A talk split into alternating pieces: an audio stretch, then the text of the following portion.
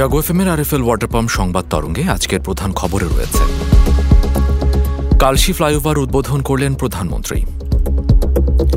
Digital নিরাপত্তা আইনের অপব্যবহারের সুযোগ নেই মন্তব্য তথ্যমন্ত্রীর। খালেদা জিয়া রাজনীতি করতে পারবেন না, এমন শর্ত নেই, জানালেন আইনমন্ত্রী। এবং শহীদ মিনার এলাকা সিসি ক্যামেরার আওতায় থাকবে বললেন ডিএমপি কমিশনার। আরও থাকবে বিশ্ব সংবাদ আর খেলার খবর। এসব নিয়ে আমাদের আজকের সংবাদ তরঙ্গ। জাগো এফ এর সান্ধ্য আয়োজন সংবাদ তরঙ্গে আপনাদের সবাইকে আমন্ত্রণ জানাচ্ছি। আমি সায়েম রায়হান। সংবাদ তরঙ্গ আপনারা শুনছেন ঢাকা বিভাগ সহ কুমিল্লা জেলায় এফ এম প্রচার তরঙ্গে আর আমাদের web page Jago dot F M এ। এছাড়াও আপনারা অ্যাপ ইনস্টল করেও শুনতে পারেন আমাদের এই শান্ত আয়োজন। এবারে চলে যাচ্ছি আমাদের প্রধান খবরে। মিরপুরের কালশি ফ্লাইওভার উদ্বোধন করেছেন প্রধানমন্ত্রী শেখ হাসিনা। আজ সকালে ফ্লাইওভারের ফলক উন্মোচন করেন তিনি। এটি দুই দশমিক তিন চার কিলোমিটার দীর্ঘ। ইসিবি চত্বর থেকে মিরপুর পর্যন্ত সড়ক প্রশস্তকরণ ও উন্নয়ন এবং কালশি সার্কেলের উপর ফ্লাইওভার নির্মাণ প্রকল্পের আওতায় এটি নির্মিত হয়। এ প্রকল্পের আওতায় ইসিবি চত্বর থেকে কালশি পর্যন্ত তিন দশমিক সাত শূন্য কিলোমিটার রাস্তা প্রশস্ত করা হয়েছে। ঢাকা শহরে যে যানজট, এই যানজট অনেকটা হ্রাস পাবে।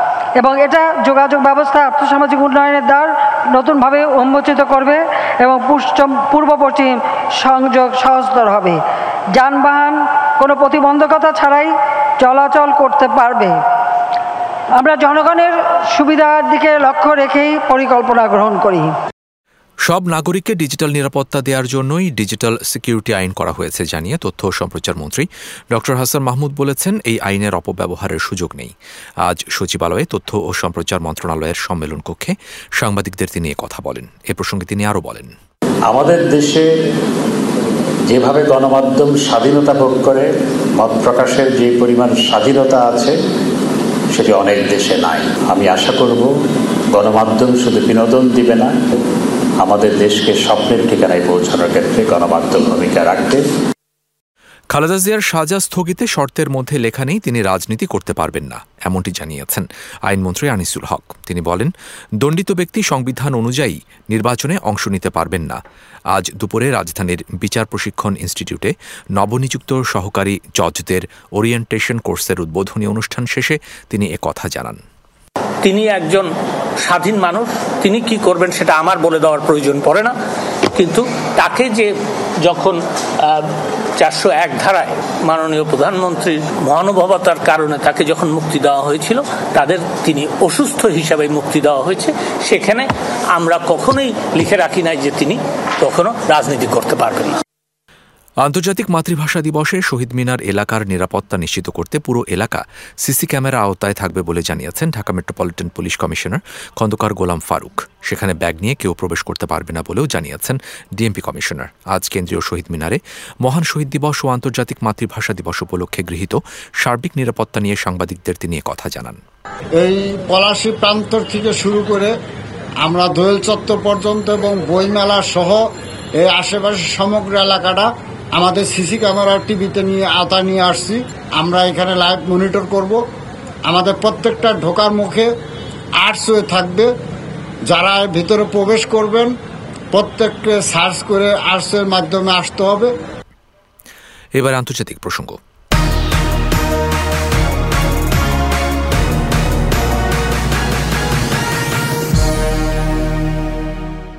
চীন রাশিয়াকে মারণাস্ত্র সহায়তা দিতে পারে বলে মনে করছে যুক্তরাষ্ট্র।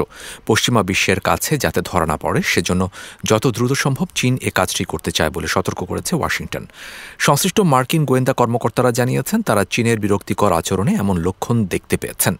মার্কিন গোয়েন্দা বিভাগের কর্মকর্তারা চীন ঠিক কী ধরনের বিরক্তিকর আচরণ করছে সে বিষয়ে বিস্তারিত কোনো তথ্য দেননি।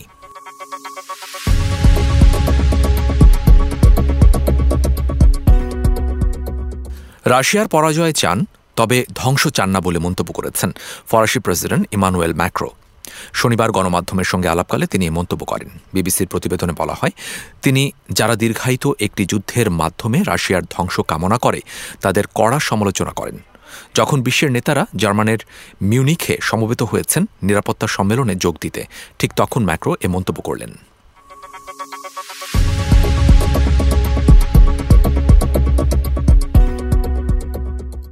রাশিয়ার বিরুদ্ধে গুপ্তচর পাঠানোর অভিযোগ তুলেছে নেদারল্যান্ডস। এ কারণে কয়েকজন রুশ কূটনীতিককে বহিষ্কারের কথা জানিয়েছে দেশটি। ডাচ সরকার জানায়, তারা রাশিয়ার সেন্ট পিটার্সবার্গে রাশিয়ার কনসুলেট বন্ধ করবে এবং হেগে রাশিয়ান দূতাবাসে রাশিয়ান কূটনীতিকদের সংখ্যা কমিয়ে ফেলবে। এক বিবৃতিতে, ডাচ পররাষ্ট্রমন্ত্রী ওপকে হোয়েস্কস্ট্রাকে বলেন, রাশিয়া কূটনীতির আড়ালে গোপনে নেদারল্যান্ডসে গোয়েন্দা এজেন্টদের আনার চেষ্টা চালিয়ে যাচ্ছে।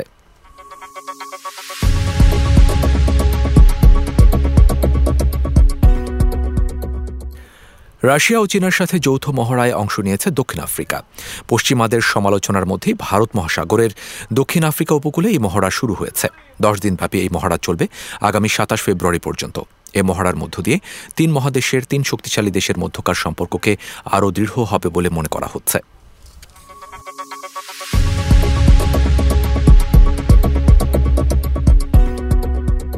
এবারে সামাজিক যোগাযোগ মাধ্যমে সর্বাধিক আলোচিত বিষয় নিয়ে থাকছে আমাদের এবারের আয়োজন। ক্রিপ্টোকারেন্সি এক্সচেঞ্জ মার্কিন নিয়ন্ত্রক সংস্থার চাপ বাড়লেও বিটকয়েনের দাম গত ছয় মাসের মধ্যে সর্বোচ্চ পর্যায়ে রয়েছে। রাশিয়ার রাষ্ট্রনিয়ন্ত্রিত সংবাদ মাধ্যম আরটি জানিয়েছে, ক্রিপ্টোকারেন্সি এক্সচেঞ্জে মার্কিন নিয়ন্ত্রক সংস্থার চাপ বাড়ালেও বিটকয়েনের দাম গত আগস্টের পর সর্বোচ্চ পর্যায়ে পৌঁছেছে। বিস্তারিত ডেস্ক রিপোর্টে। ক্রিপ্টোকারেন্সি এক্সচেঞ্জে মার্কিন নিয়ন্ত্রক সংস্থার চাপ বাড়লেও বিটকয়েনের দাম গত ছয় মাসের মধ্যে সর্বোচ্চ পর্যায়ে পৌঁছেছে। রাশিয়ার রাষ্ট্র নিয়ন্ত্রিত সংবাদ মাধ্যম আরটি জানিয়েছে ক্রিপ্টোকারেন্সি এক্সচেঞ্জে মার্কিন নিয়ন্ত্রক সংস্থার চাপ বাড়লেও বিটকয়েনের দাম গত আগস্টের পর সর্বোচ্চ পর্যায়ে পৌঁছেছে। Coin market cap dot com অনুযায়ী সেদিন ক্রিপ্টোকারেন্সির বাজার মূল্য সামগ্রিকভাবে ছিয়াত্তর বিলিয়ন ডলার বেড়েছে। মার্কিন কর্তৃপক্ষ ডিজিটাল মুদ্রার বাজারটির ওপর কঠোর নজরদারি রাখার সত্ত্বেও মুদ্রাটির দর বাড়ছে। গত সপ্তাহে US securities and exchange commission cryptocurrency exchange ক্র্যাকেনকে staking program সঠিকভাবে নিবন্ধন করতে না পারার অভিযোগে ত্রিশ মিলিয়ন ডলার জরিমানা করেছে। এদিকে New York State Department of Financial Services crypto firm প্যাক্সাসকে নতুন বাইন্যান্স ইউএসডি বা বিইউএসডি স্টেবল কয়েন তৈরি বন্ধ করতে বলেছে। কিন্তু বিটকয়েনের বাজার আধিপত্য বাড়ছে বলে মনে করেন জাপানিজ ক্রিপ্টো ফার্ম বিটকয়েন ব্যাংকের একজন বিশ্লেষক Yuya Hasegawa. Sadia Sujana, desk report, Jago F Dhaka. এবারে খেলার খবর।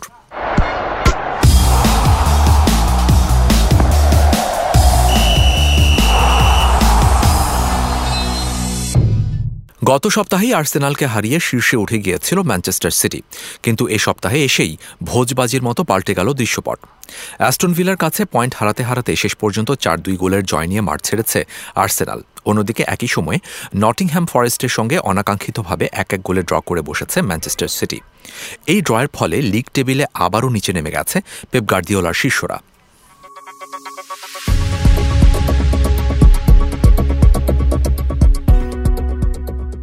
তার বিশ্বস্ত হাতের ওপর ভর করে বিশ্বকাপ জিতেছিল আর্জেন্টিনা। বিশ্বকাপের ট্রফিটা উঠেছিল মেসির হাতে। আর বিশ্বকাপের সেরা গোলরক্ষকের পুরস্কার গোল্ডেন গ্লাভসটাও ওঠে তার হাতে। তিনি এমিলিয়ানো মার্টিনেস। অথচ সেই মার্টিনেজের চরম ভুলেই শ্বাসরুদ্ধকর এক ম্যাচে অ্যাস্টন ভিলা হেরে গেছে আর্সেনালের কাছে। ব্যবধান ছিল দুই চার গোলের। নিজেই নিজেদের জালে বল জড়িয়েছিলেন অ্যামিলিয়ানো মার্টিনেস।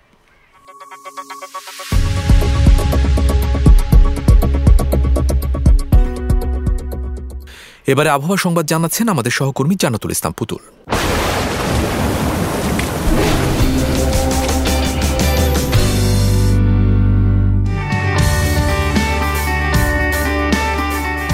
আপনাকে জানিয়ে দিচ্ছি, আজ সকাল নটা থেকে পরবর্তী চব্বিশ ঘণ্টার আবহাওয়ার পূর্বাভাস। পূর্বাভাসে বলা হয়েছে, অস্থায়ীভাবে আংশিক মেঘলা আকাশ সহ সারা দেশের আবহাওয়া সুষ্ঠ থাকতে পারে। সেই সাথে ভোরের দিকে দেশের নদী অববাহিকার কোথাও কোথাও হালকা কুয়াশা পড়তে পারে। সারা দেশে রাত এবং দিনের তাপমাত্রা সামান্য বৃদ্ধি পেতে পারে। এছাড়া আজ ঢাকায় সর্বোচ্চ তাপমাত্রা রেকর্ড করা হয়েছে তিরিশ দশমিক এক ডিগ্রি সেলসিয়াস এবং সর্বনিম্ন বিশ দশমিক দুই ডিগ্রি সেলসিয়াস। এবং কুমিল্লায় সর্বোচ্চ তাপমাত্রা তিরিশ দশমিক দুই এবং সর্বনিম্ন আঠারো দশমিক দুই ডিগ্রি সেলসিয়াস। আজ ঢাকায় সূর্যাস্ত সন্ধ্যা পাঁচটা ছাপ্পান্ন মিনিটে এবং আগামীকাল ঢাকায় সূর্যোদয় ভোর ছয়টা উনত্রিশ মিনিটে। এই ছিল আমার হাতে থাকা আবহাওয়ার সর্বশেষ পূর্বাভাস। ফিরে যাচ্ছি স্টুডিওতে। এতক্ষণ আবহাওয়া সংবাদ জানাচ্ছিলেন আমাদের সহকর্মী জান্নাতুল ইসলাম পুতুল। ধন্যবাদ আপনাকে। শেষ করছি আজকের আরএফএল ওয়াটার পাম্প সংবাদ তরঙ্গ। শুভেচ্ছা সবাইকে।